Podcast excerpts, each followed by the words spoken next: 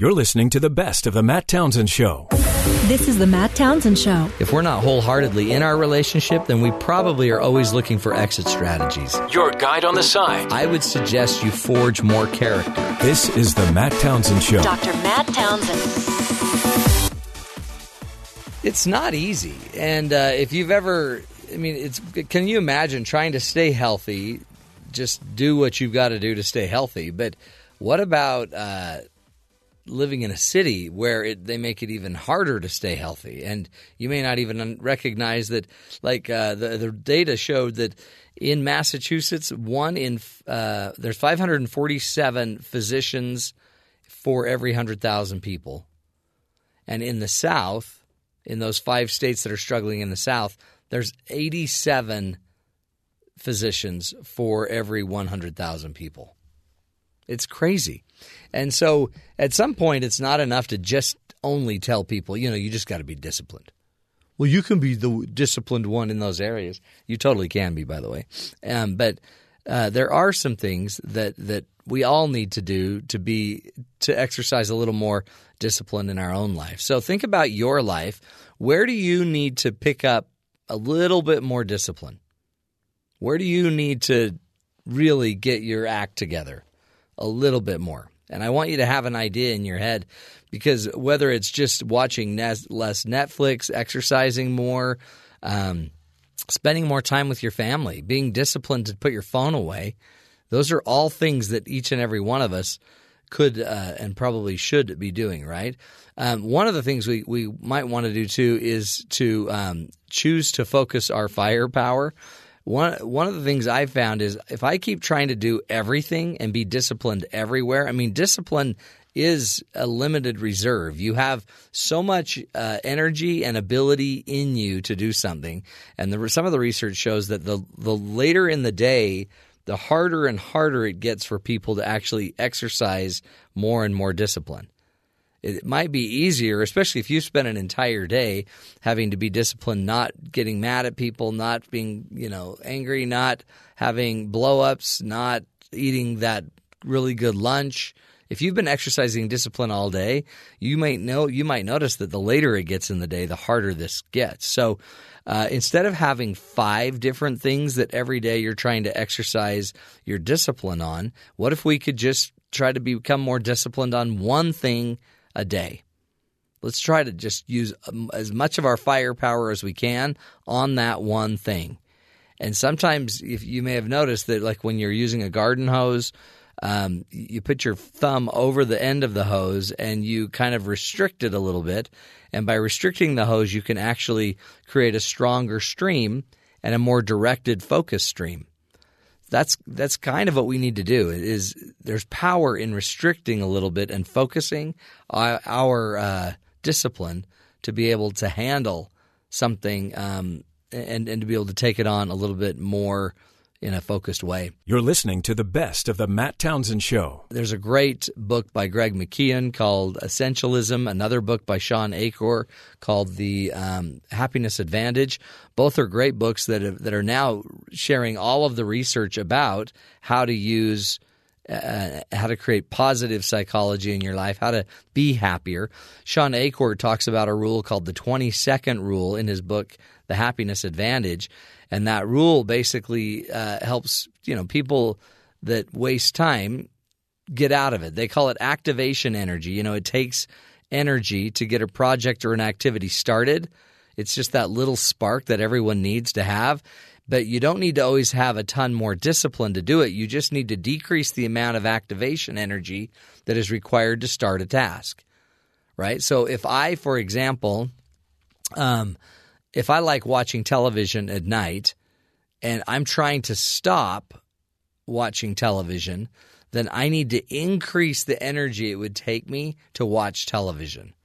So, an example that Shawn Achor gives is well, what you ought to do is go put your remote control upstairs in your bedroom. Um, so, and or the batteries upstairs in the bedroom and the remote control in your office.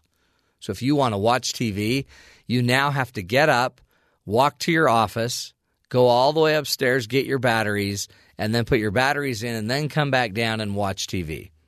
And because that's so much activation energy, you're probably less likely to do it. And the reverse is true. If you want to get something done and make sure you are accomplishing tasks easier, then you've got to figure out a way to get that activity started and going within 20 seconds.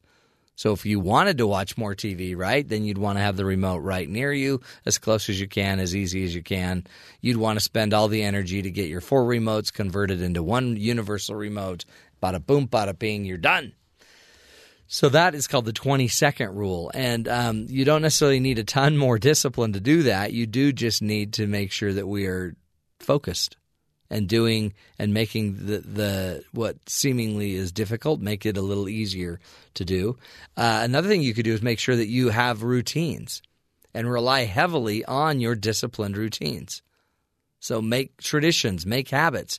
If you want to make it easier to run in the morning, make sure that you have a routine of having your shoes right by your bed. Maybe even go to bed and sleep in your jogging or your running clothes that you will be running in tomorrow. And then make a routine of how you're going to get up. And once you've kind of turned it into a habit or a routine or a pattern, you don't need to think about it every day. It's going to, the pattern itself will operate on you. You can also evaluate your routines regularly and, and make stuff happen. There are ways, folks, that we, each and every one of us, can become a lot more disciplined if that's what we're seeking after. And, um, or we can sit back and just keep saying, it's hard. It's really hard.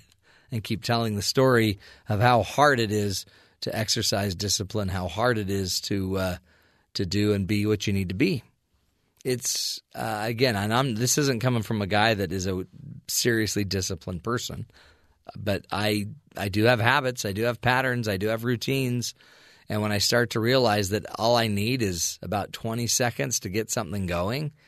Another thing is you don't even need to focus on doing the biggest thing. You could go choose what's the smallest thing I can do today to start to move my body more and exercise more. What's the least thing I can do. And if you would just go do that least thing, you would actually probably be more inclined to do the next thing and the next thing and the next thing. So again, it doesn't have to be the biggest things in the world. Sometimes it just has to be anything. And that's uh, one of the fastest keys, I think, for any of us to get uh, a little bit more disciplined. Uh, again, the two books are um, Essentialism by Greg McKeown and um, The Happiness Advantage by Shawn Achor. You're listening to the best of the Matt Townsend Show. You know, we know to take care of ourselves from the sun, right? Now we know. We've learned from Dr. Myers what we need to do. Cover up, right? But what do you do if uh, the the potential cancer causing entity is your spouse? Have you ever met somebody that was so negative? Ugh. You just felt like they were just killing you. So, negativity, it's a big deal. And I believe a lot of us that are negative, we don't even know we are. So, I'm going to run you through a quick test. Are you a negative person? 15 signs of negative people that was put together by Robert Locke on uh, the website lifehack.org. 15 signs that you uh, you're you're a negative person. Are you ready? And run through and think it through, because uh, the research actually shows that in order to erase a, um, a negative, you need four positives to erase a negative. So you might be causing emotional cancer to the people around you. You're like the sun, just slowly burning people. Here we go. Negative people always worry. Do you voice a lot of your worries? Uh, Ana Monnar said, Whatever's going to happen will happen, whether we worry about it or not. But the negative person is constantly worrying about what might happen. What about this? What about this? What about this? Okay. Do you tend to worry a lot? Do you try to tell people what to do? Are you bossy? Are you trying to like maneuver the world so that, you know, you get the world in the nice, simple package you'd like it. Negative people tend to try to push their agendas pretty hard. They also live in a default position. The default position is simply, you know, it's better to assume the worst, right? Negative, it, it kind of goes back to our fight or flight brain, which is an alarm system.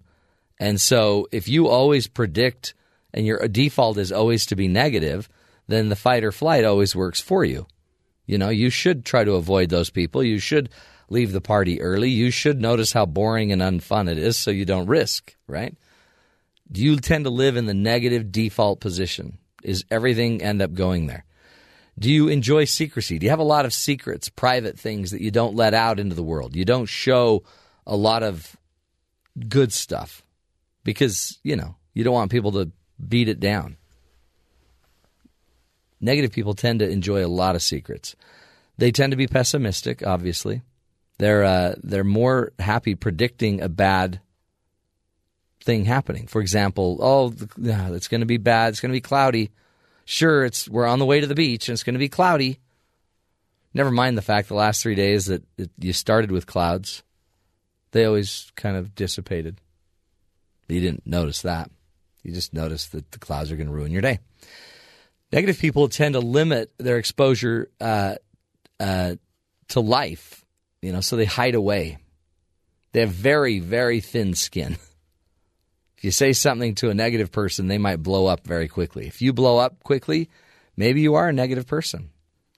Research has shown that media exposure to violence, death, and tragedy contributes to depression, anxiety, as well as post traumatic stress disorder, PTSD. It colors the negative person's outlook on life. Negative people love coming into your cubicle and saying things like, Have you heard the terrible news about? Did you see this crazy situation where people were killed and uh, no i didn't but thanks for sharing it uh, negative people tend to complain a lot are you a complainer do you complain about life your energy whatever how horrible things are politics negative people never move outside their comfort zone they don't want to do anything that's not fun that's not easy that makes them move that uh, demands some energy or some some movement are you one that just stays in your comfort zone? If you can't go to your restaurant, do you throw a fit? If you can't order what you want because they're out of it, do you get mad? Negative people uh, love the word but. Yeah, it's great, but, and then they share the negative side. Again, we're talking about the 15 signs negative people of negative people by Robert Locke on lifehack.org. They love to throw that butt in there. Yeah, sure, life's great now, but, you know, school starts in a month. Yeah, it's great now, but, you know, the economy, who knows if it's going to work. Do you use that mentality a lot? Uh, negative people tend to be underachievers. That lack of success, you know, might be there because they're negative, but it also might simply be there because it's a technique to not ever have to risk to not ever be exposed, to not ever have to reach out and be something better. Uh, negative people never get excited about the future.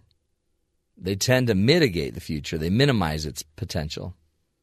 You know, it's better to stay in the dark, stay in the dark tunnel. But you also, negative uh, people, you could become a vampire really sucking attention and time and focus and energy out of the people around you. One of the best ways to know if you're a negative person is it, is it hard for you to find people to hang out with? Do people avoid you like the plague? It's kind of scary. If you're a vampire, it might be because a lot of people don't want to be around you, right? You're too hard to deal with. Negative people miss out on a lot of good things of life. You might notice the very most positive moments of life, they're not there. They've kind of hidden away? Do you notice you're missing your most important moments of life? I'm going to go to the store right now in the middle of your family's party. Yeah, I got to run and get that barbecue sauce. Okay, because we got to have barbecue sauce right now. Last but not least, negative people uh, tend to put a negative spin even on good news. Well, sure, she's cancer free now, but you know, it could come back. Wow. Great. Are you a negative person? Because if you are, guess what? You um, you, you might be taking it out on the people around you. And if you are with somebody that's negative, remember that whatever they're spewing is more a reflection of them than you. This isn't this is them. This is not you. And just because they're spewing it doesn't mean you need to take it So, one of the things you might want to just watch out for is very simply don't turn over your self worth, your self identity to the most negative person in the room. Don't let them lead your emotion.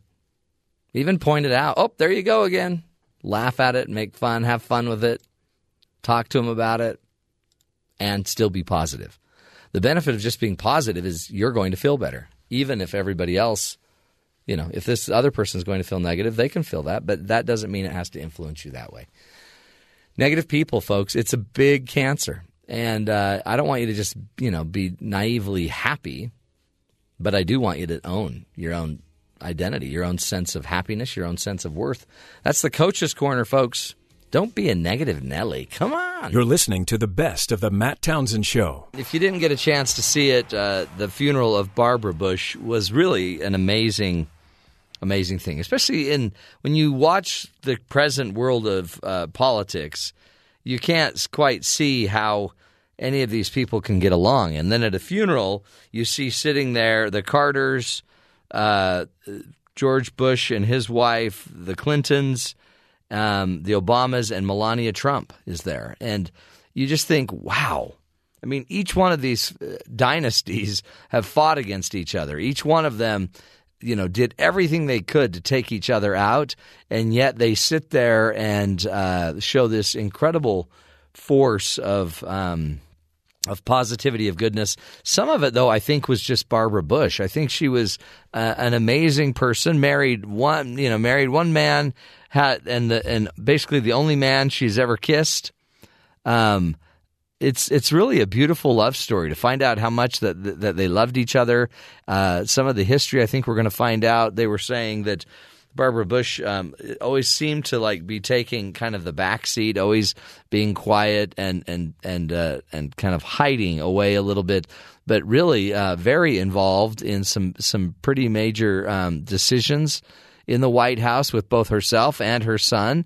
Um, so it, there is incredible power in uh, in the people in our lives, and when you have a dynasty like the Bush dynasty, it couldn't have happened. And everybody said it without a mother and a and a person like Barbara Bush. Very straightforward, very direct.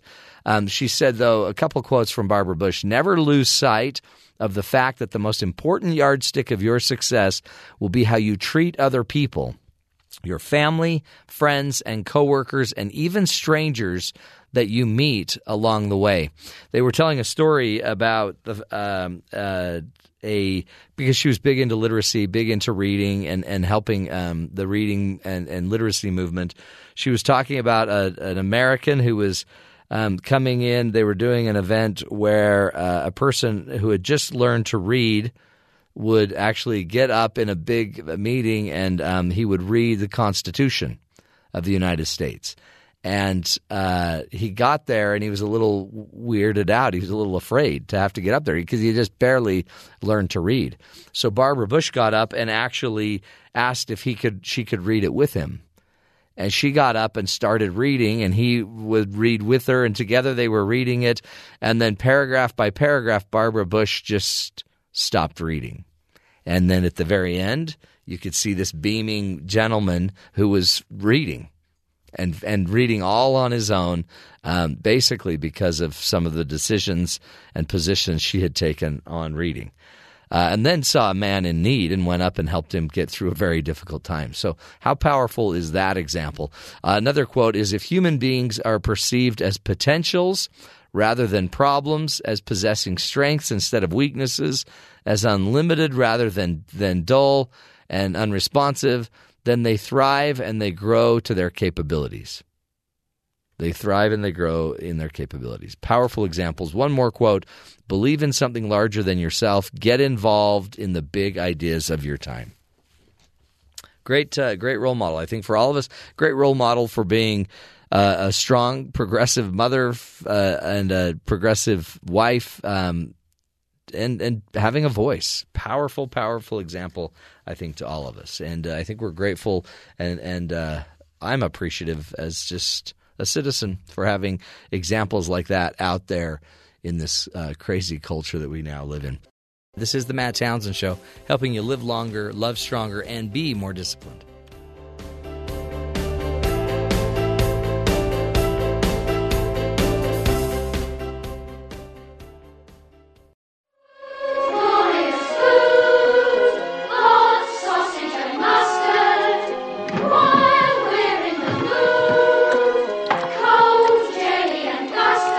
Welcome back, everybody, to the Matt Townsend Show.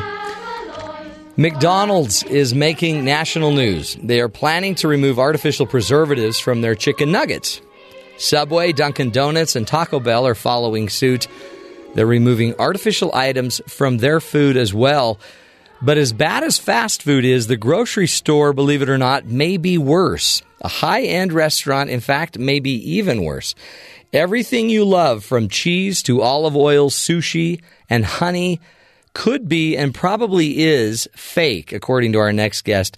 Larry Olmsted uh, joins us uh, to discuss his book, an expose on the food industry. The name of the book is Real Food, Fake Food Why You Don't Know What You're Eating and What You Can Do About It. Larry Olmsted, wel- welcome to the Matt Townsend Show. Thanks for having me. Great to have you. What an interesting uh, discovery you've made here. I guess it should be better known to all of us, and I guess that's the purpose of your book is to get this information out there. Uh, absolutely, um, and I and I should say that you know there is lots of great real food. That's why I, I called it real food, fake food. Um, you know, it's not that everything we eat is fake. It's that every category has uh, some degree of fraud, and people just need to be aware so they can avoid it. I wasn't wasn't trying to scare people Right. off of food. I was trying to lead them to the good stuff. and like you make a really good point about just an example like Kobe steak. Um, it's there, there's more to it than just getting like the best cut of meat ever. What we're also missing by having fake food is is just great experiences with taste and flavor. Uh, and and sometimes health. I mean, there's there's really four levels on which this operates. One is you get uh, economically defrauded. You pay for something that's an expensive product like Kobe beef, the most pretty much the most expensive beef in the world, and you don't get it. So you're getting ripped off. Secondly, in the case of Kobe beef, for example, the real thing, they're not allowed to use any antibiotics or steroids or hormones in raising that meat, which is widely done in the U.S. So when you get, you know, a domestic imitation, suddenly uh, maybe it's less healthy than you thought it would be. Uh, in some of these cases, the foods you get are actually unhealthy, which would be the third level. Uh, and then you're you're we're the artisanal cheese uh, food makers behind these cheeses and oils and meats and whatever it is here and abroad are being defrauded. So you know there's there's a lot of different things going on when we buy fake food. And and yet you think you're having you think you're you think you're having a great meal and I, I guess it's it's satisfying and if it's not making you sick but still there's the fraud behind it that we think we're getting one thing but we're actually getting another True, and some of it is making us sick. And you know, you say you have a satisfying meal, but one of the things I've seen is one of the. It's it's very common uh, to be able to fool people in areas with which they are not familiar.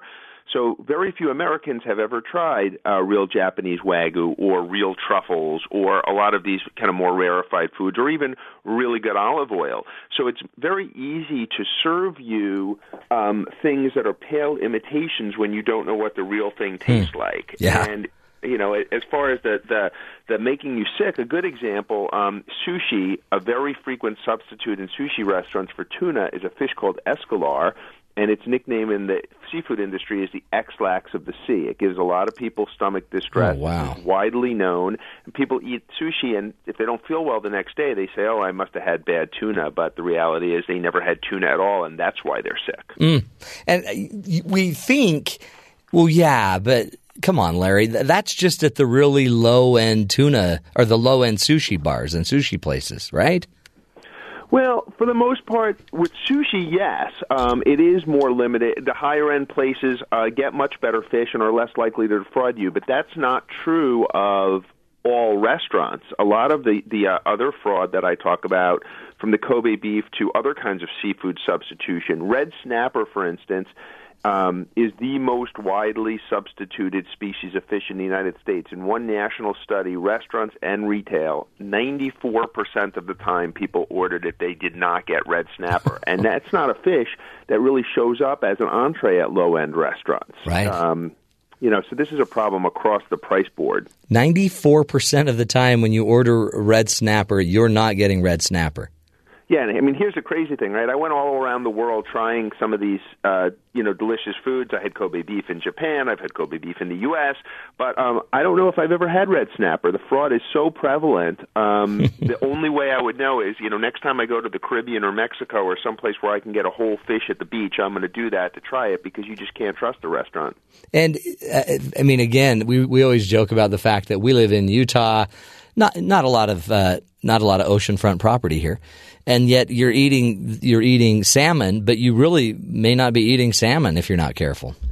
Well, salmon is a little more recognizable. Most of the the substitution is with your whitefish species because you know Americans are kind of detached from where their food comes from. Very few of us, including myself, you know, fish for our own fish or buy whole fish. So when you get a whitefish fillet, um, you could put a fillet of tilapia and grouper and red snapper next to each other on a counter, and almost no one could tell them apart. Salmon is a little bit more recognizable because of its color. The problem with salmon is um, American consumers consistently have demonstrated a preference for wild caught salmon over farm. They're willing to pay more for it, but um, as a result of that, and you can't tell them apart from each other, um, farm salmon is often passed off as wild caught, both in stores and restaurants. One Consumer Reports study went to supermarkets and bought what was labeled wild caught salmon, and more than half of it was not. Oh wow! So, and I guess this is for this is just to get more money. Oh yeah, I mean it's all greed across the board, and some of it, you know, is is fairly small scale. You know, um, uh, when when the Boston Globe did a big investigation of seafood fraud in New England, they talked to one sushi place and they said, "How can you serve tilapia and say it's red snapper on the menu?" And the manager said, basically, um, "We're not trying to fool anyone. It's it's just what everyone does. It's business as usual, and it's that pervasive." And there, you know, that mom and pop restaurant is making a little more money, but some of this is much more. um on the scale of organized crime. And some of the scientists that I talked to said, you know, it's it's basically just like drug dealing, except if you get caught, there's very little chance you're going to go to jail. So you've got big margins, and there's rings that you know import the largest um, prosecuted food fraud case ever in the history of the United States was an organized ring that was importing banned honey from China. They were shipping it to third party countries along the way, relabeling it as originating there to sort of disguise its place of origin. This honey had both banned antibiotics that are known to be dangerous oh, wow. and it was cut with corn sugar. And over the six years, they imported $80 million worth of this honey. So this is not like a small scale thing. And, and we've heard of. Uh, um, the the rings and the kind of the I don't know what you'd call it. I guess just the underground extra or the olive oil, you know, mafias that that exist out there as well. Talk about what's happening with olive oil and the extra virgin olive oil. When you think you're buying that, what are you really buying? Well, the organized crime, I don't think is as involved in this country. In Italy, they have a lot of problems with it. Our problem is more just um, that you know, I think there's been a dumbing down of the labels. So extra virgin is supposed to represent the highest grade of quality available in olive oil. Just like when you go to the uh, uh, gas station, they have regular premium and ultra premium. So extra virgin is supposed to be ultra premium olive oil, and a couple of producers I talked to in Europe or experts estimated that maybe eight to ten percent of olive oil would qualify as extra virgin. But in this country, it's virtually impossible to buy a bottle that isn't labeled extra virgin. It's like grade inflation. So, the University of California, Davis did a test of supermarket olive oils and found that 69% of those labeled um, uh, extra virgin did not qualify for the legal standard for extra virgin. 60 Minutes, Consumer Reports, there's been other studies, all come out with around the same numbers. Um, so it, it's not. It's usually a. Uh, it used to be that there were problems with adulteration. They would cut olive oil with cheaper oils like uh, soybean oil, peanut oil, whatever. But testing has gotten a little bit better. So more often than not, it's just a lower grade. It's just not. It, it might be olive oil, but it's not as good as it should be. And I get really good olive oil. I love olive oil. It's, it's one of my favorite foods. And when you taste the really good stuff, you can never go back to eating cheap olive oil again. Yeah, you say it sound it tastes it tastes old. It tastes like moldy. yeah, flavorless. I mean, yeah. it's supposed to be a fairly strong.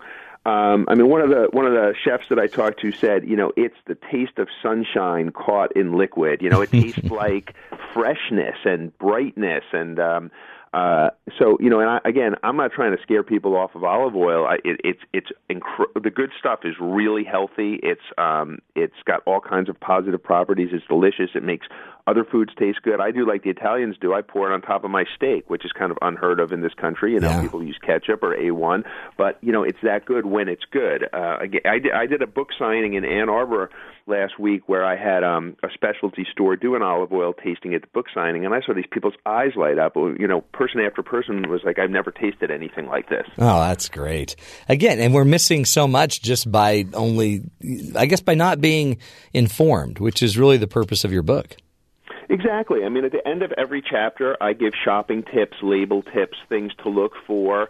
And, you know, again and again, I've seen this just in a few weeks since my book came out. I also did a cheese tasting at one of my signings where, you know, once you taste the real thing, you, you don't have to worry as much about the labeling because you know what it tastes like. You can't be. The problem is most of us don't know what it tastes like the first time. And truffle oil is a great example of that. You know, it's become ubiquitous in sort of mid-level neighborhood restaurants that want to fancy up the menu truffle fries, truffle mashed potatoes, even truffle popcorn. This has nothing to do with actual truffles, yet we have a whole generation of Americans who are being raised thinking that the, the taste of this synthetic perfume oil substance made in a lab with no truffle in it is what truffles taste like.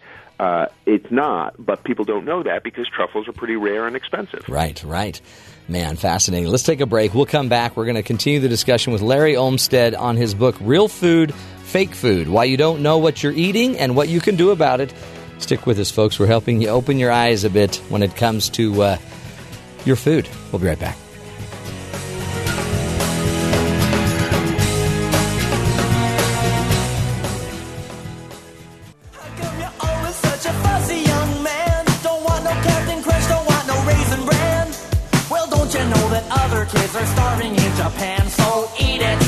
Welcome back, friends.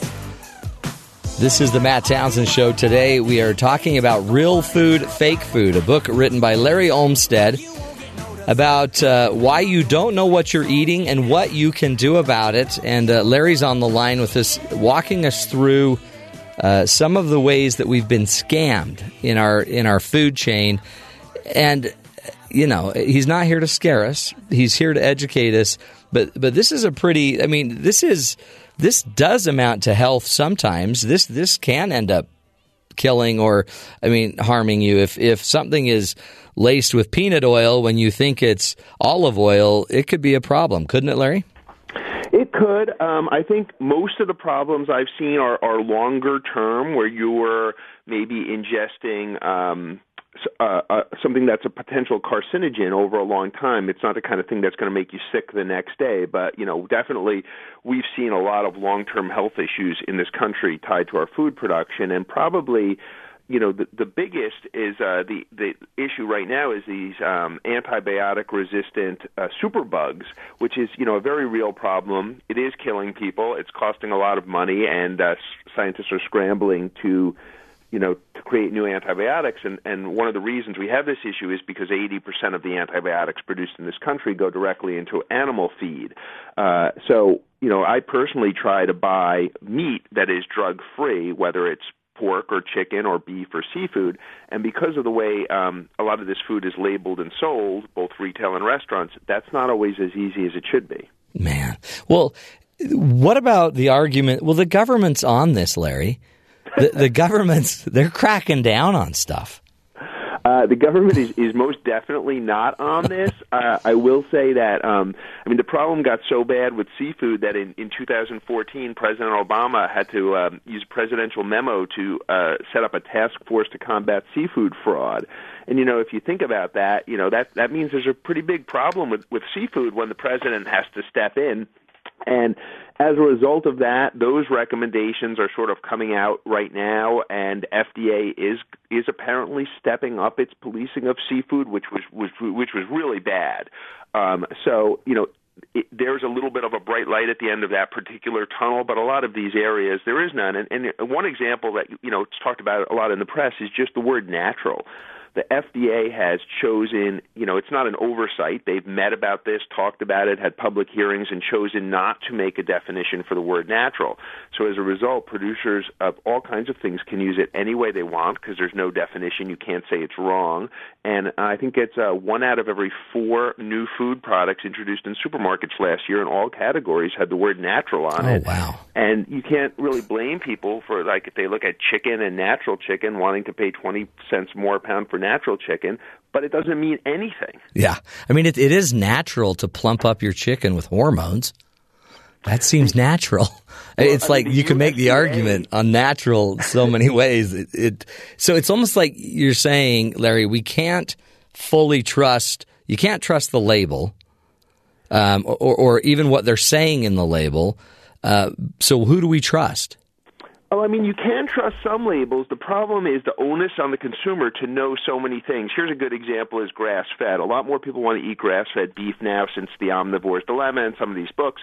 So the USDA, which actually does a pretty good job of in, enforcing its labels, does not define the term grass fed, but they do define the term 100% grass fed. So now you, as the consumer, have to memorize this, and you have to go to the supermarket and say, oh, grass fed, that means nothing, but I can buy 100% grass fed because that's what I want. And that would be fine maybe if that was the only label in existence, but there's hundreds of these terms uh, humane fed, green fed, free ranging. Um, uh, none of which mean anything. So you have to now memorize these lists, and then you have to memorize, well, who labels this particular food? Is this the FDA or the USDA? So it becomes um, kind of unwieldy for the consumer. And why aren't they? Why aren't they? You know, finalizing this? Why aren't they making the the steps to better define these terms? I, I, it, I don't know. It's been an issue forever. I mean, for the big one used to be organic. It took decades of of uh, hearings and public outcry.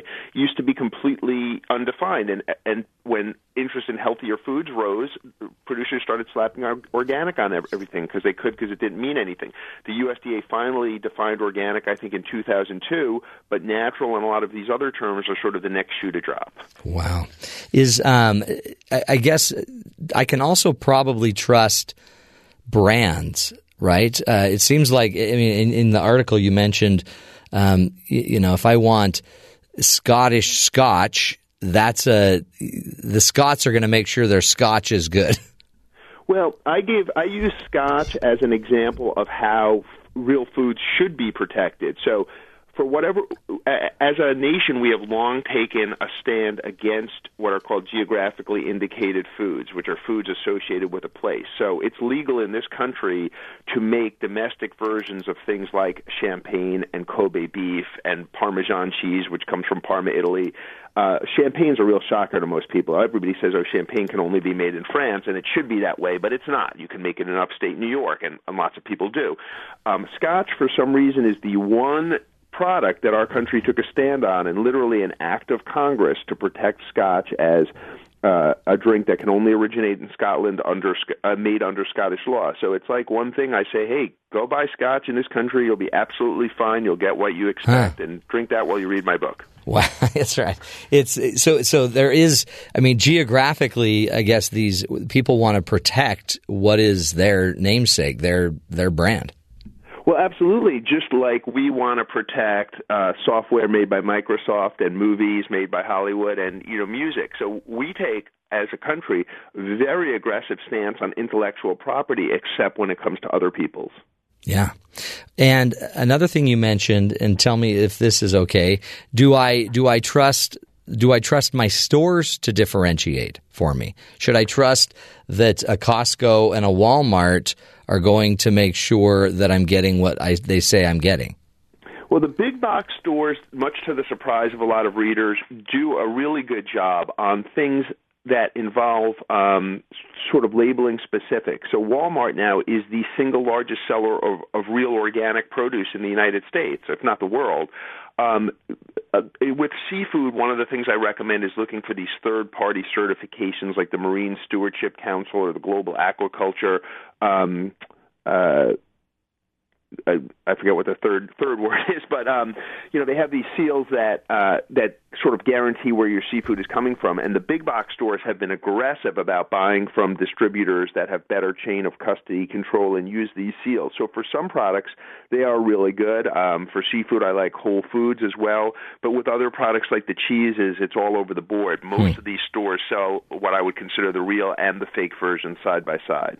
So we need to stay educated, uh, and really, I mean, be become a, a real shopper, become a become, I guess, a connoisseur, somebody that can can can take it a lot deeper and, and be more, um, I guess, conversant in it. Anything else we can do that would make a big difference in in having real food instead of just the fakes?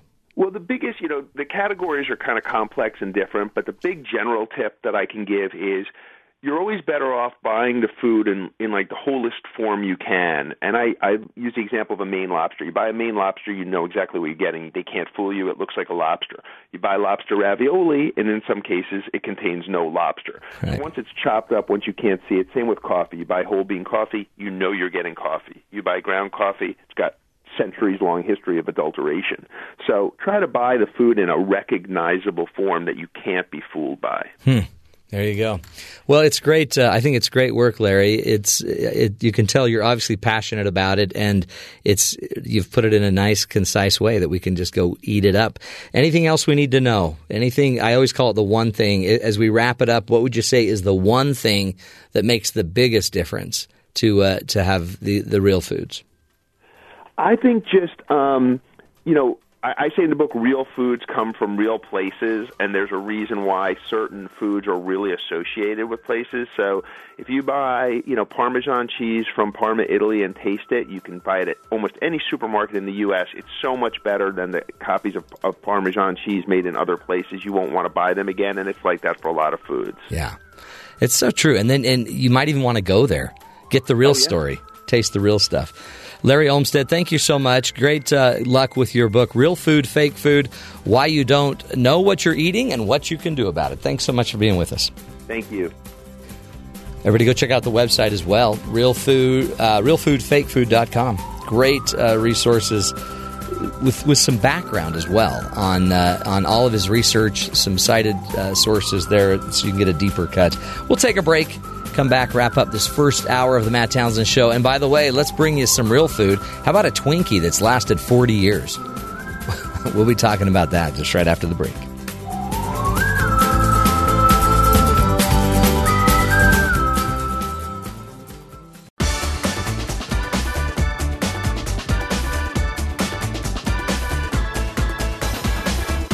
Welcome back, friends, to the Matt Townsend Show. You know, when you think about it, uh, it's it's too easy, I think, to just be a consumer without spending much energy thinking about it. If we want to make sure that we are not bait and switched, then you have to be informed. And by the way, that's true with your presidential election, and it's true with the, the food you're buying at the store as well. It's when you when when we get into the the details behind the scenes and some of the work uh, that Larry Olmsted was doing, it's crazy. Only two percent of the fish that is brought into this country is is ever inspected which is crazy, isn't it? 2% is inspected, but 91% of the fish we consume in the United States is brought in from out of the country. So you may not have a clue what you're getting. And yet, in, even in 1981, there was a story about um, a mass food poisoning in Spain where 800 people died because of toxic uh, oil, olive oil some other chemicals were put in the olive oil to cut the oil and uh, to make it, um, you know, make it so that they could make more money on it. 800 people died because of it. Now, you're not going to go die, but the bait and switch, it's a very real, very uh, real marketing ploy. And it, it may be happening, happening in the elections as well. Bait and switch is the action generally illegal, of advertising goods that are an apparent bargain with the intention of substituting inferior or more expensive goods. They get you in cheap and they sell you really expensive, or they get you in expensive, you thought, really high quality for a deal, and you end up getting tilapia. You thought it was red snapper, and you get tilapia. Anyway, uh, be careful. Buyer beware, right? Caveat emptor. You you've got to watch out for yourself, and uh, at this point too, watch out for your family. Watch out for what's healthiest. Also, go find the the stores and ask the questions. If you're getting sushi, talk to the people there. Where do they get their fish? And and make sure you know exactly what fish is being put on it even if it's advertised as as salmon or white salmon or white tuna I mean if it's being advertised that way make sure that's what it is and when you find a really good restaurant start telling people about it so those that have integrity uh, get to benefit from it. Now, that's one problem we have. Another problem we have, though, which probably isn't a problem, it's, it's quite honestly a blessing. We've manufactured something. You may have remember we, we did a story about a ball of butter that was about 2,000 years old that they found. Dated back to the time of Jesus. Back to the time of Jesus, a, a big butter ball. A big, in the bogs, it was covered in mud, but it was a huge wad of butter. Lasted 2,000 years. Still, I guess, palatable or usable. Ugh. But there's something else that is in the running for the Butterball. It's now lasted 40 years. It started as a chemistry experiment, and it now sits under glass in Maine at a school. And it it's simply a Twinkie. What doesn't kill you makes you stronger.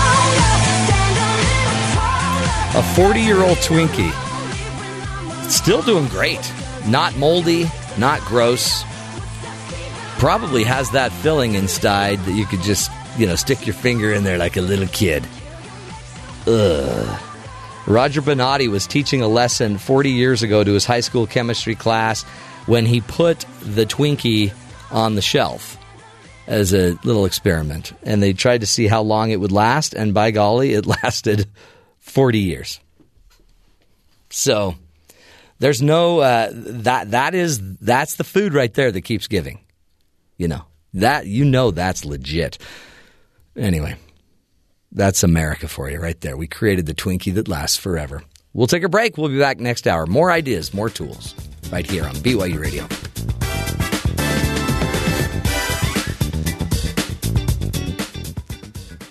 You're listening to the best of the Matt Townsend Show. This is the Matt Townsend Show. If we're not wholeheartedly in our relationship, then we probably are always looking for exit strategies. Your guide on the side. I would suggest you forge more character. This is the Matt Townsend Show. Dr. Matt Townsend. Welcome back, friends. McKenna Baus joins us uh, to, again, tweak our minds a bit. Hey, How are you? doing well. Good to have you. Yeah, it's Our, nice to be here. our top notch producer and social media guru.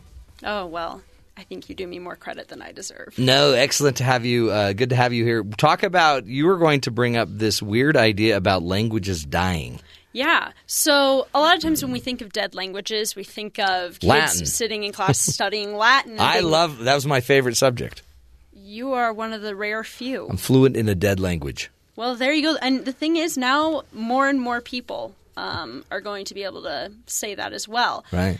Right now, um, there's predictions by scientists that 90% of all of the world's languages will have died out by the end of this century alone. 90%? 90%. What? Yeah. We're looking crazy. at mass extinction when it comes to language right Why? now. Just because we're all moving toward a unified one or two or five languages? Yeah, so right now there's approximately 7,000 languages that we're aware of on Earth. And about the top 100 are the only ones that are really widely spoken. And even within that, you have more and more that are becoming less and less used, Mm. that are dying off as we sort of center around what are called these metropolitan languages, the big names, Yeah. you know, that we all are familiar with. Like English, English, maybe Spanish. Spanish, Mandarin Chinese. Yeah. Although kids aren't even speaking English anymore, they're just sending emojis over their phones. Yeah, em- well, emojish is another language. Oh, definitely. So that is sad because you lose your language, Mm-hmm. you lose your culture. Yeah.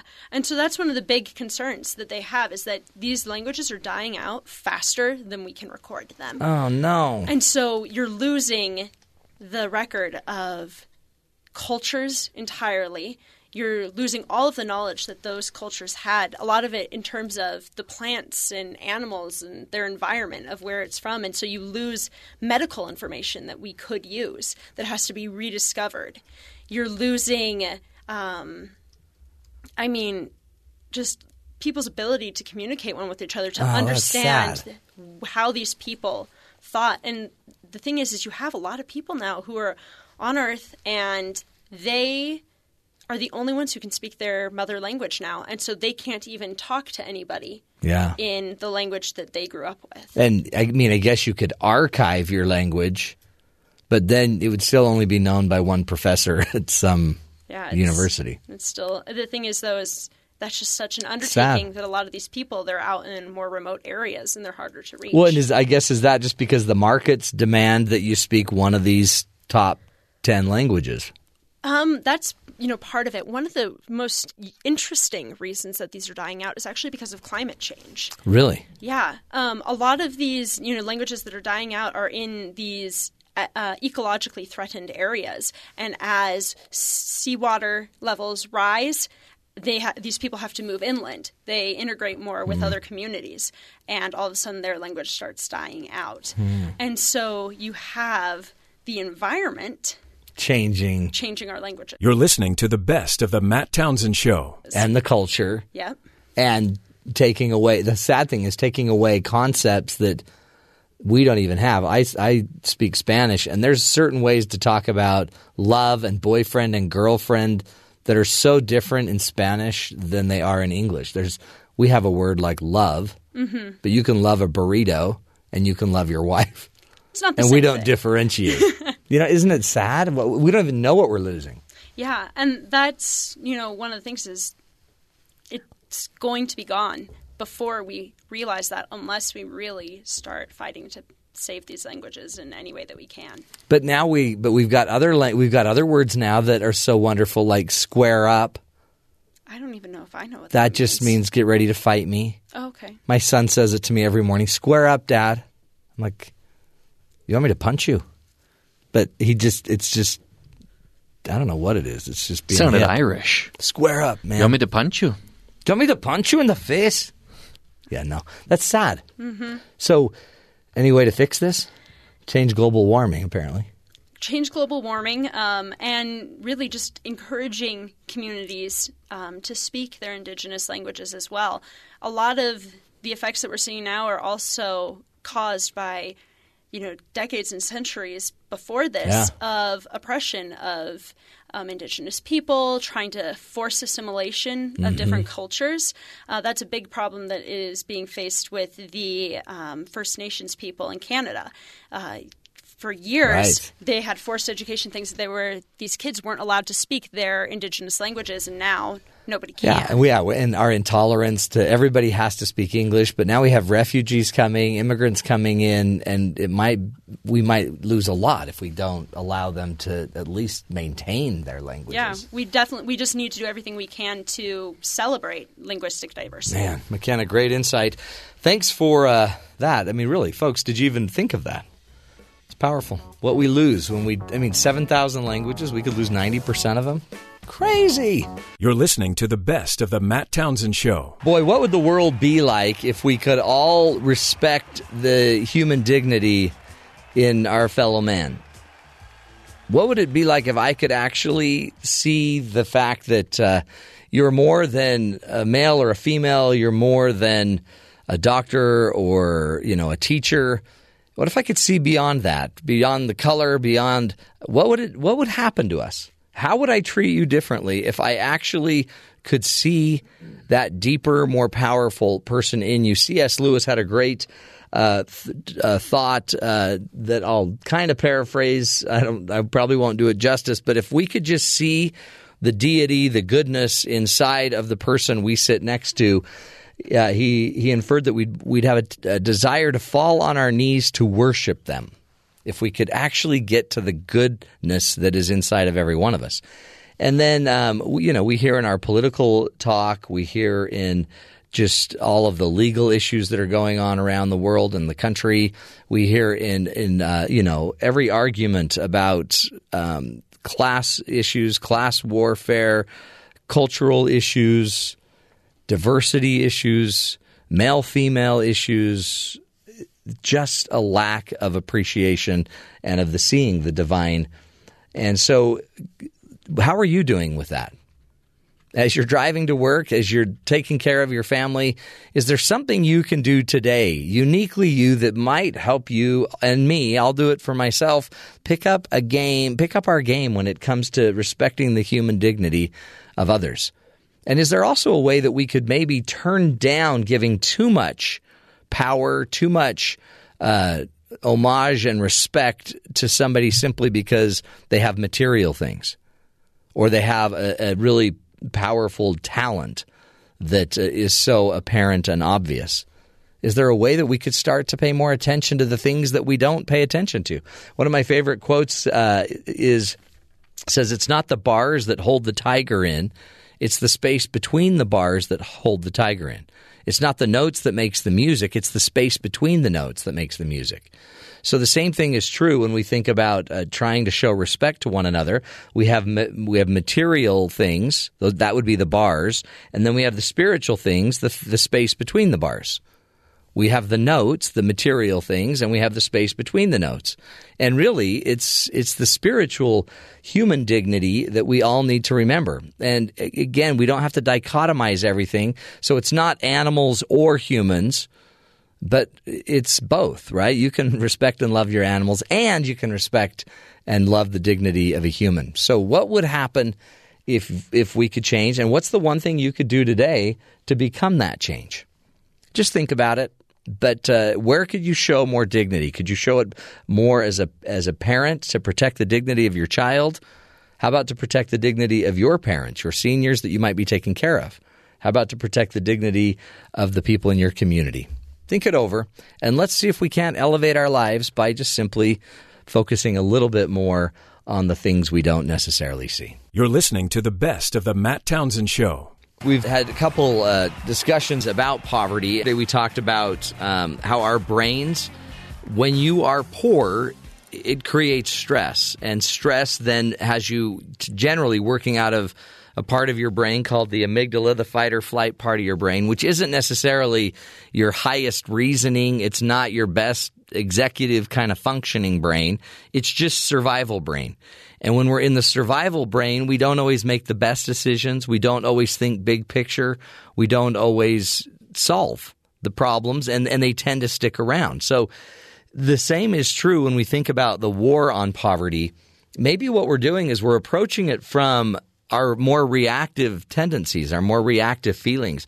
One of the things I love about um, the, the, Church of Jesus Christ of Latter Day Saints, the the LDS Church, that um, you know is the the sponsor really in the end of this show because of it, Brigham Young University, is they're really amazing as a church at getting people off of welfare and a job and getting them back into the world, and they have they they have your church leader will come, your religious leader will come and meet with you, assess and find out why you are struggling in poverty.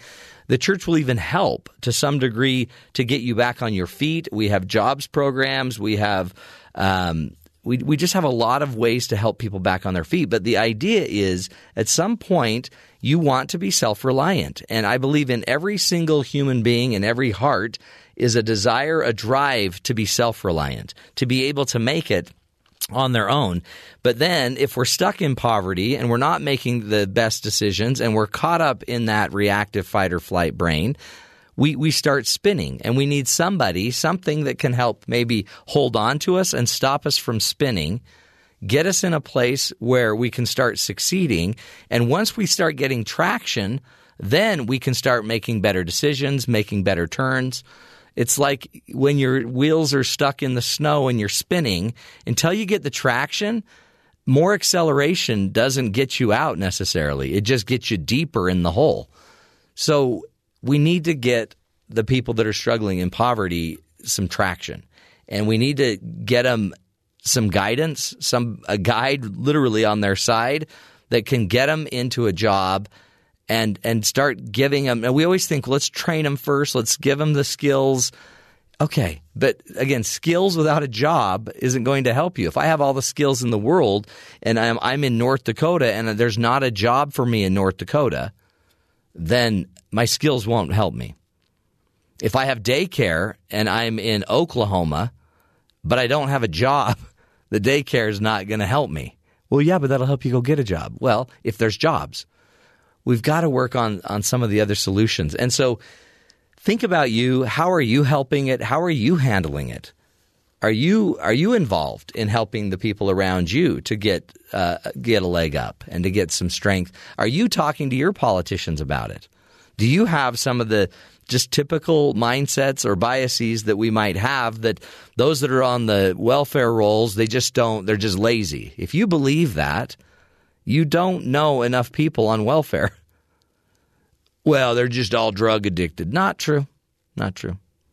You got to get to know these people. You got to walk a little bit in their shoes and change your way of thinking. Because when we change our way of thinking, then we wouldn't vote for a politician that's going to just keep enabling people to stay poor, that's going to keep pushing ideas and policies that don't solve or, or end um, some of these, these problems. We've been at it for 60 years and $22 trillion. And it's still beating us down. Just a little advice from uh, Dr. Matt. Our goal again is help us all live longer, love stronger, and lead healthier lives. This is the Matt Townsend Show. You're listening to us right here on BYU Radio.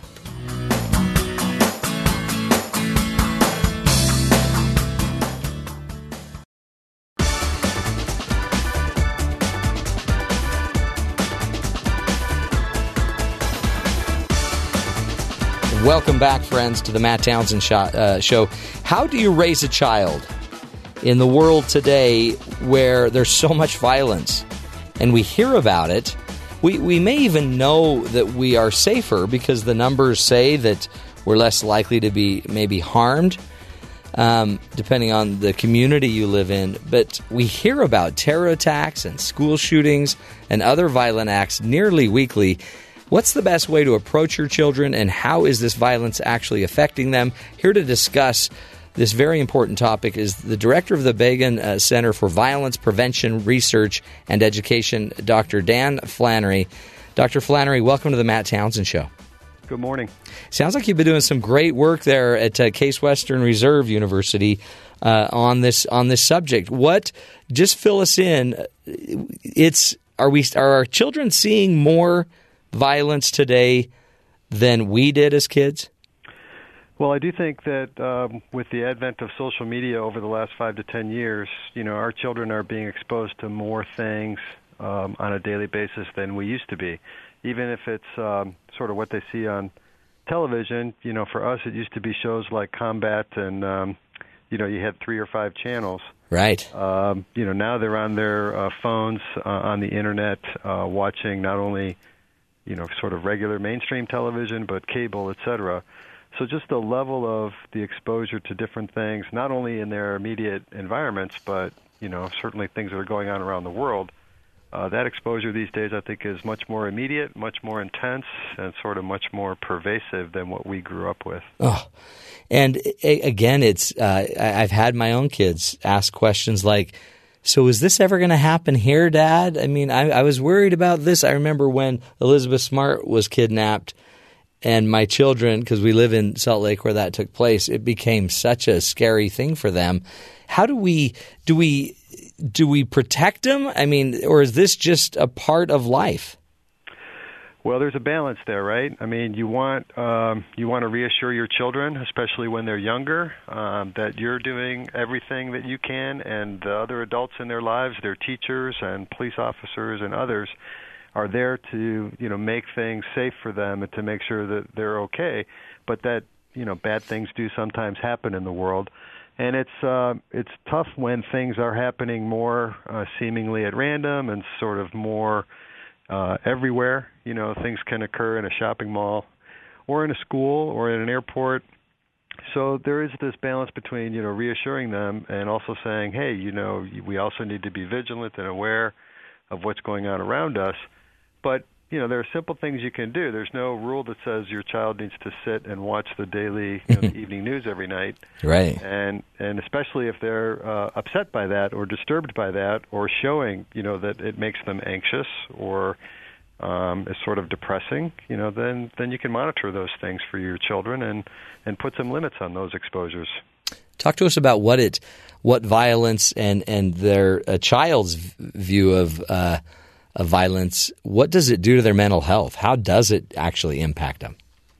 Well, there's there we do have evidence that you know uh, children that are exposed to violence over a longer period of time, you know, even even in the past year, um, as witness or as victims, you know, those kids do report uh, more significant symptoms of things like uh, anxiety and depression or high levels of anger, you know, generally around their mental health. So it, we used to think that it was really only the sort of most serious incidents or the most um, significant forms of victimization that were a problem.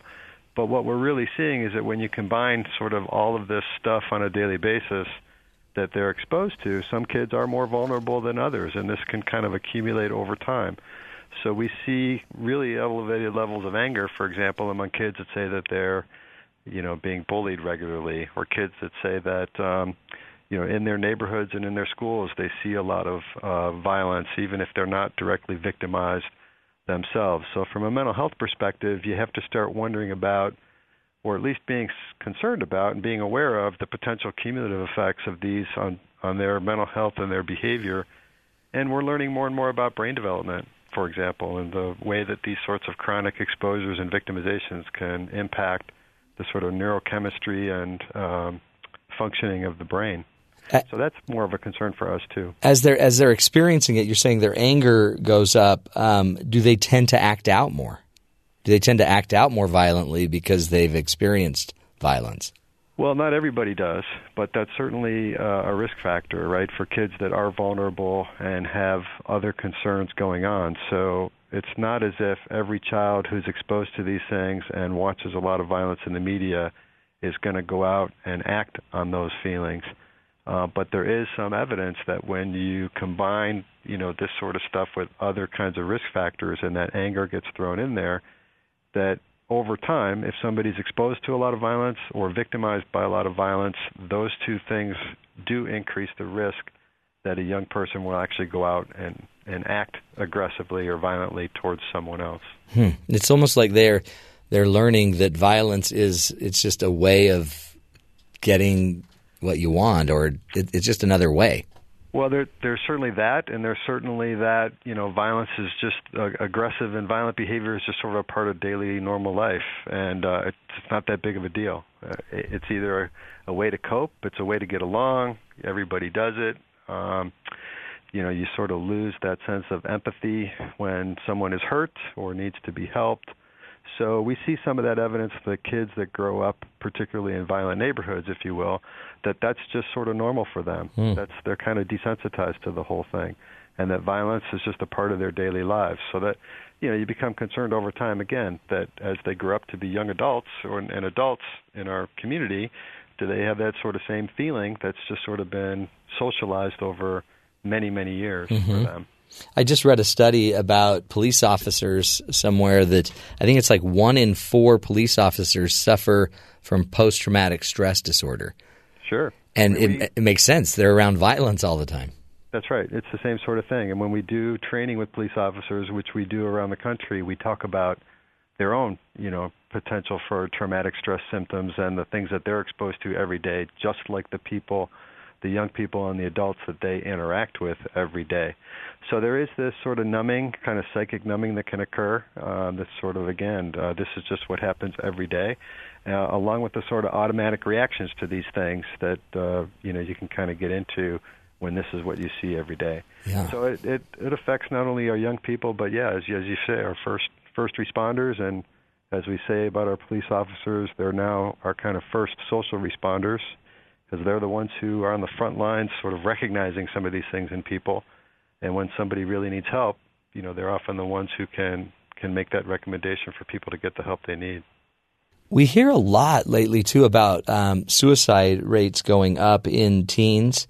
Is is do you think is there any correlation to hurting themselves, to harming themselves um, because of just more violence, more I guess more of a, a desensitization to violence? I'm not sure that young people are hurting themselves because they're desensitized to violence. I think there is some evidence that really young children, you know, five, six, seven, and eight, don't really have that understanding of the finality of death, and you know, hurting themselves has a, you know, there's a finality to that. Yeah. And I think there's some evidence that very young children sort of cognitively, intellectually, don't really get that. Well, among adolescents, it really is uh, a combination of sort of their mental health generally. Um, if they're experiencing a particular crisis, you know, a breakup or something, some kids report, you know, being bullied and being victimized. It's really a constellation of factors that kind of lead someone to that point um, of taking that significant act. So I, I'm not, sh- you know, again, it's sort of you throw it in the pot Mhm. as one of many things that are going on, and it's it's like that little kid who's building uh, a tower of blocks with those wooden blocks. You know, some kids can build a really tall tower before it topples over, and some kids, you know, two or three blocks in, that tower topples over. So some kids can handle a lot of things and are fairly resilient, and other kids uh, it doesn't take much to sort of make them feel like they, you know, they don't have another way out. Right. And, um, they have trouble coping with things. So But but I guess it, I guess the the main point too is just to remember it's impacting right. However, whether little drips that eventually cause explosions for many of these kids, there, there is a, there's a correlation to some to some mental health issues, more anxiety, maybe more depression, because of uh, either I guess in you know uh, living violence in their lives or just media watching of violence. Yeah, I think that's a that's a good message. Is that um, it matters. you know, this Right. this sort of stuff can be a factor, and it's not no big deal. Just because it's different now than it was ten or twenty years ago, I think we can't take the attitude of you just got to figure it out and deal with it because that's just the world we live in these days. That's certainly a reality for us as parents and caregivers and you know people in the helping professions that you got to kind of figure that out. But the the challenge is there's no sort of checklist or profile or um, set of things going on that you can draw that sort of straight solid arrow to if this is what's happening for a young Hmm. person, this is what the outcome's going to be. So I do think it's just important to say, hey, look, when with this sort of thing going on, whether it's the day-to-day stuff that our kids are exposed to, or the things that are now seemingly going on around our country and around the world all the time, that kids are exposed to this. They need to process it. They need to understand it. They need to continue to feel safe. We need to balance that, you know, perception versus reality, as you mentioned at the beginning we can throw out the numbers and say, you know, your risk of being a victim of violence is still pretty low historically, but that doesn't um, afford you the escape from the notion that you you don't feel very safe when something happens in your own community or at a school in your city or uh, to someone you know. Yeah, and you need and you need to jump on it.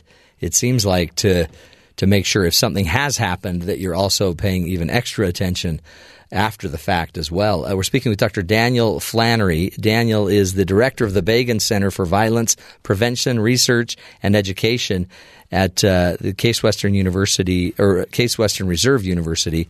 We uh, will return to the conversation in just a minute. When we come back, we'll be talking about the impact of media and the, the exposure to media, along with just um, what else we can do as parents to make sure we are safeguarding our children, making sure that they are safe and that they have a, a fair shot as they deal with a, what seems like a more violent world that they're uh, coming up in. Stick with us, folks. This is the Matt Townsend Show. We'll be right back.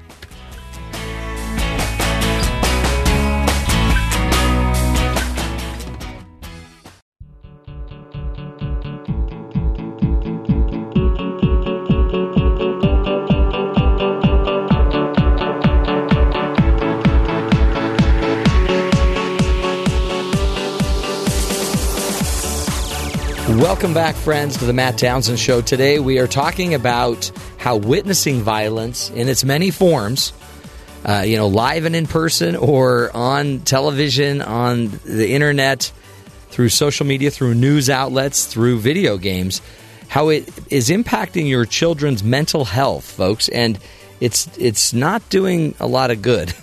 Joining us is Dr. Daniel Flannery. He's the director of the Begun uh, Center for Violence Prevention Research and Education at uh, Case Western Reserve University, and we're honored to have you. Thank you so much for being with us, Dr. Flannery. No problem. This uh, the the the exposure to violence it seems to be going up more. Again, the world we keep hearing uh, not the world, but the, the United States is supposedly safer. Violent crimes down in a lot of places, still up, I guess, in some big cities, but we ought to be feeling a little safer. And yet, our children, if they're seeing more violence through the media exposure, they must be thinking the world's falling around them. Yeah, again, you got to put this in a little bit of historical context. That you know, even 20 years ago, it was difficult for us to really hear about things going on in other parts of the country, let alone other parts of the world. You know, we had to wait to the for Right. the newspaper to come out the next morning, and that's your exposure to it. You know, you could sort of limit your child's exposure to the information, um, you know, by monitoring sort of again, they're watching the evening news, or they went to bed before the news, or they didn't read the paper. Um, so they weren't exposed to as much that was going on, and even when they were, it was rather limited. But you know, nowadays they're on social media nearly 24 hours a day and multiple forms of media 24 hours a day whether they're on their phones while they're watching Netflix or they're you know have the TV on while they're on the internet while they're on their phone. Yeah. you know so these are things that are flashing up all the time. You know look at your own phone you know breaking news. It's it seems to be relatively constant and it's there thrown in front of us over and over again. So as adults, you know, we have some capacity to kind of filter it out. We have some capacity to kind of rationalize it or put it aside. There's certainly a natural instinct to want to know why something happened or why someone did something in some of these sort of horrible shootings. But it also used to be a little bit easier to say, "Hey, that's over there. that's them. Mhm. You know, that's not us. It's not going to happen to us or to people that I know." And the more that that does occur, you know, where something happens at a shopping mall or a movie theater or at the school down the street, uh, you know, the more anxious and concerned you become, both as a parent and as a young person who really doesn't have the capacity to process that information Right. as well, to filter it out, to really understand the difference between fantasy and reality, you know, what they may be watching on a on a show. So for us it was sort of Miami Vice, you know, there people Mhm. there were explosions all the time and gun battles, et cetera, and you never really saw the consequences of any of that. Right.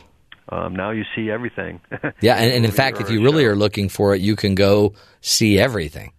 Sure, on the internet Yeah. especially. So again, there's just that difference, and um, you know, we have a responsibility as parents to do what we can to kind of monitor what our children are doing, and that doesn't necessarily mean they shouldn't have a cell phone, but you certainly have the right to say, look, I, you know. This is a phone that I pay for.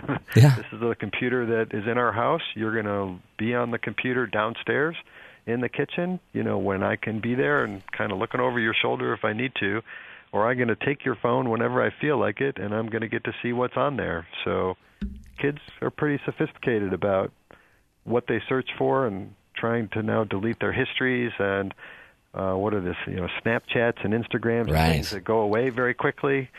So, um, you know, it's more and more challenging to try to do that. But um, I think there are, we can do some of those things uh, in terms of monitoring what our kids are doing and what we allow them access to. and it's more it seems more and more necessary i mean it's interesting to note that some of the the kind of the mass shootings of late uh, you know almost every other one is is perpetuated by a young adult uh, a you know a, a 20 early 20 something year old or even younger and and it makes you wonder if they you know developmentally just never kind of got through the the violence they experienced in their own life Yeah, there's uh, again, there's so many things that go into those incidents and the motivations of those perpetrators. and mental health issues to begin with mental health issues. Sort of the reaction seems to be, well, you know, if somebody goes and does that, then they must have a mental health issue. Well, that's generally true, but uh, a lot of perpetrators, when you take all of these incidents collectively over the last 10 or 20 years, very few of them had clear, sort of recognizable mental illness prior to instigating the act.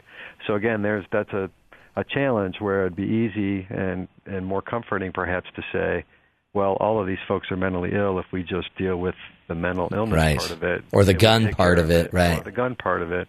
It's just not that simple, unfortunately. Yeah, we we also need to just deal with the fact that uh, we have violence that our kids can access. Does can and I guess it depends probably on age developmentally, but do do children differentiate between news that they hear about in Syria that's violent versus a video game they see their brother playing?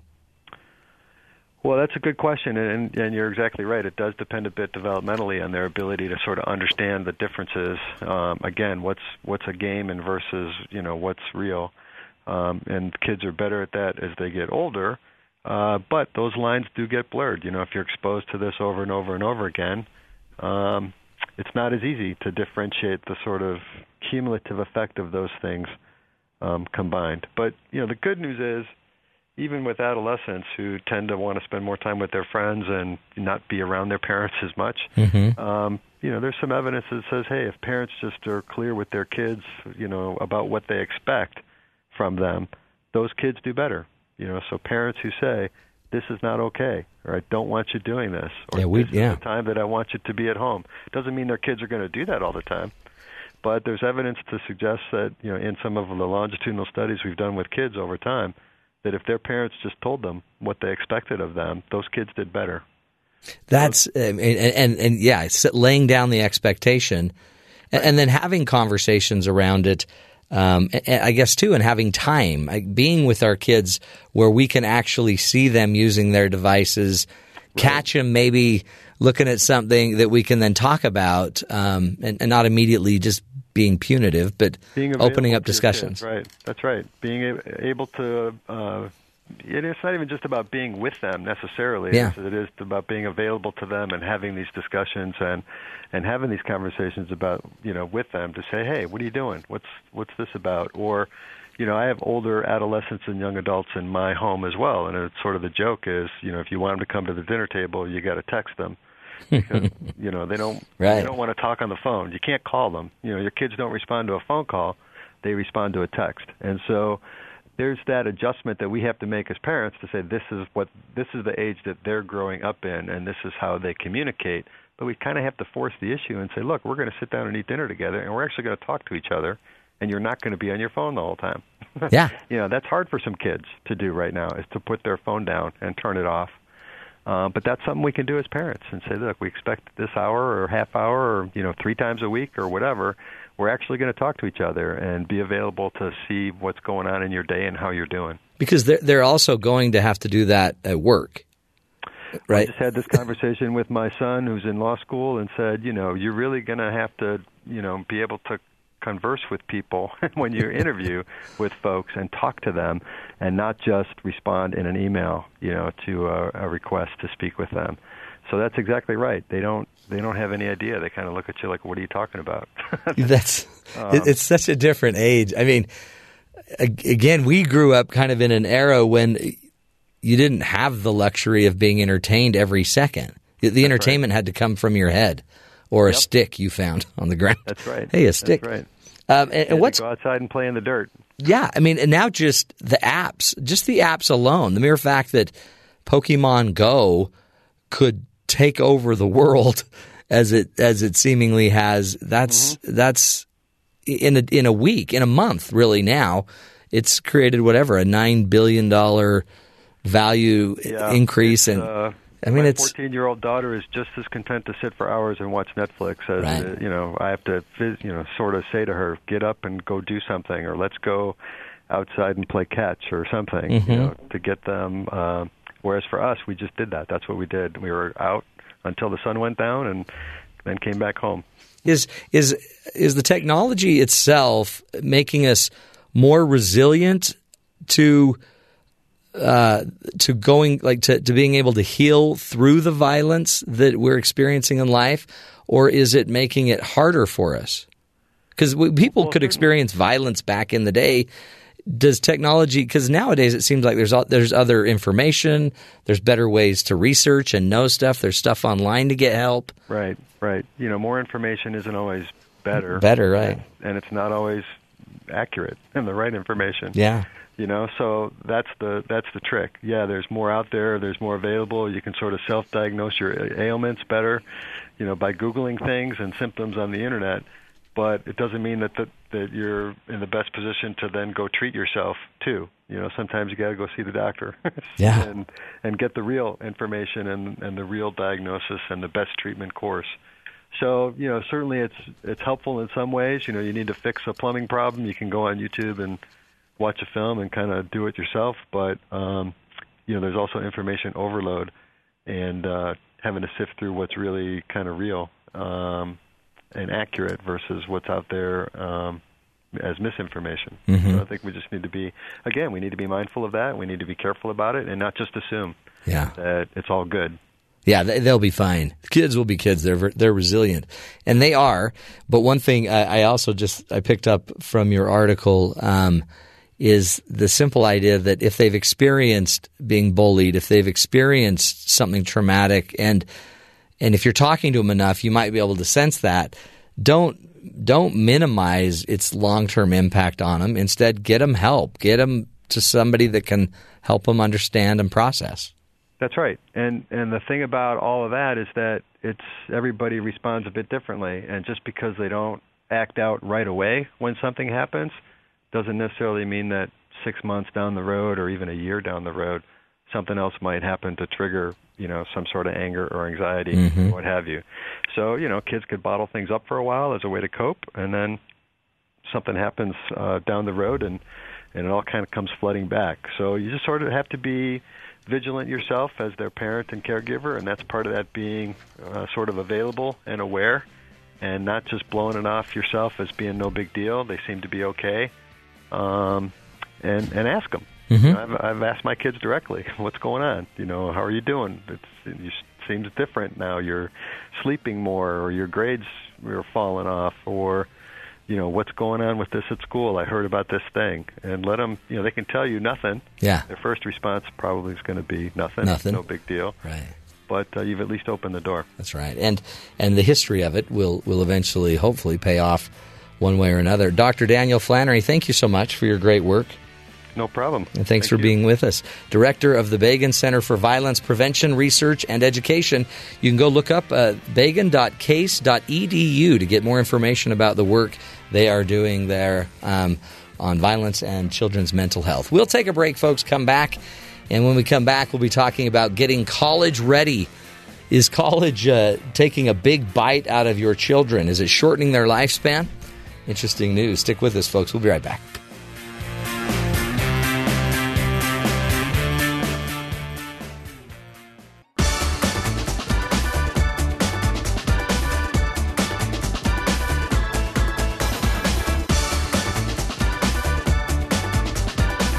Welcome back, friends, to the Matt Townsend Show. You know, we are really fortunate to be able to have the opportunity for higher education and go to college, aren't we? But college life can be stressful and taxing.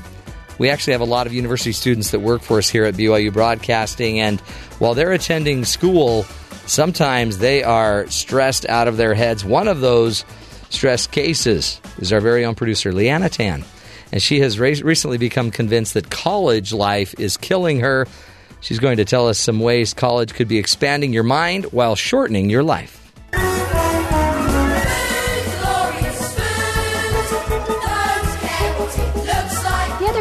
Opened my refrigerator only to find it was practically empty. So the next thing I knew, I was boiling a partially opened box of lasagna I had gotten from an old roommate and tearing it with my hands to make spaghetti. To make it less of a sad meal, I cracked open a can of corn as a side dish. Everything was fine and dandy, and suddenly I sensed something wasn't quite right. And I was looking at the can, and sure enough, I was eating corn that expired over a year ago. Let that be an object lesson in the dangers of tampering with the laws of Mother Nature. What did I do? Well, of course, I proceeded to eat it. Why? Because I'm a college student. Yes, slaving away for that bachelor's degree has made me resort to expired corn and hand torn lasagna. I could feel my life getting shorter by the mouthful.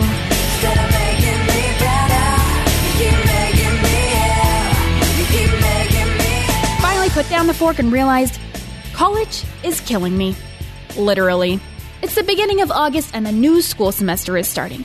I began thinking of all those innocent freshmen that have no idea what they're getting themselves into and decided that it's my civic duty to put out a warning to anyone entering this infernal pit called higher education.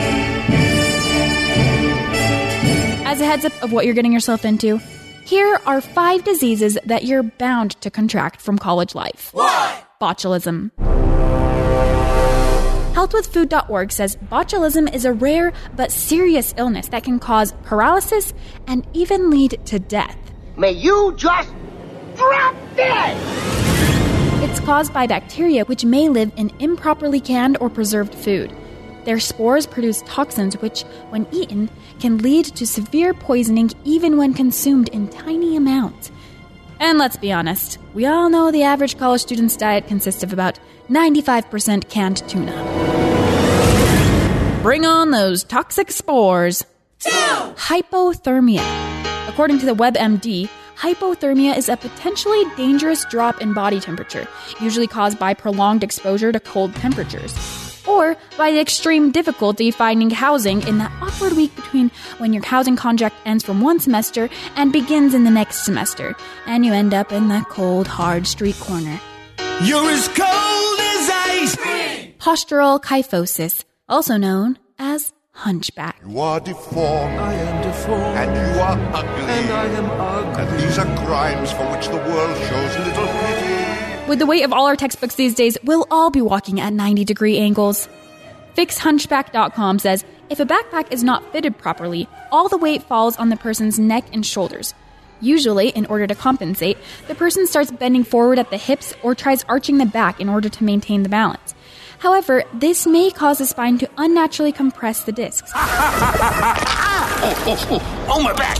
Moreover, an overstuffed backpack also leads to back and neck pain, fatigue, headaches, osteoarthritis, and even slipped discs.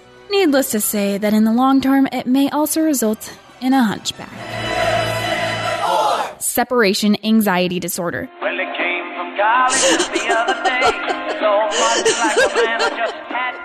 Wikipedia describes this as a psychological condition in which an individual experiences excessive anxiety regarding separation from home or from people to whom the individual has strong emotional attachment.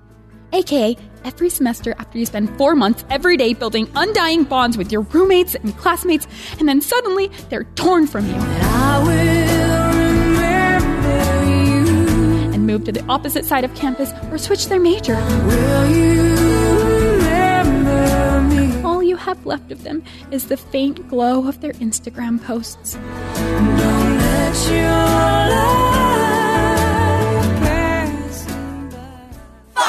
Fetal growth retardation.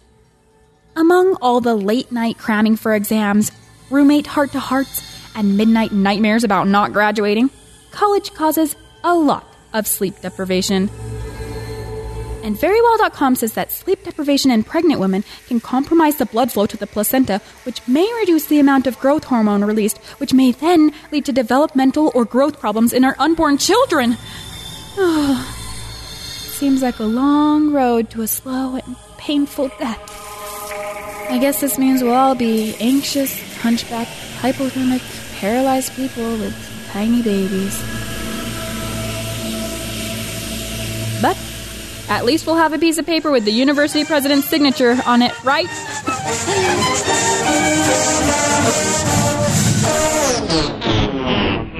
so, for all of you incoming freshmen ready to take on college, my biggest piece of advice for you is don't forget to kiss your mother goodbye. And if you're feeling sick at all, don't Google your health concerns. Well, I'm Leanna Tan, and that's my little tangent.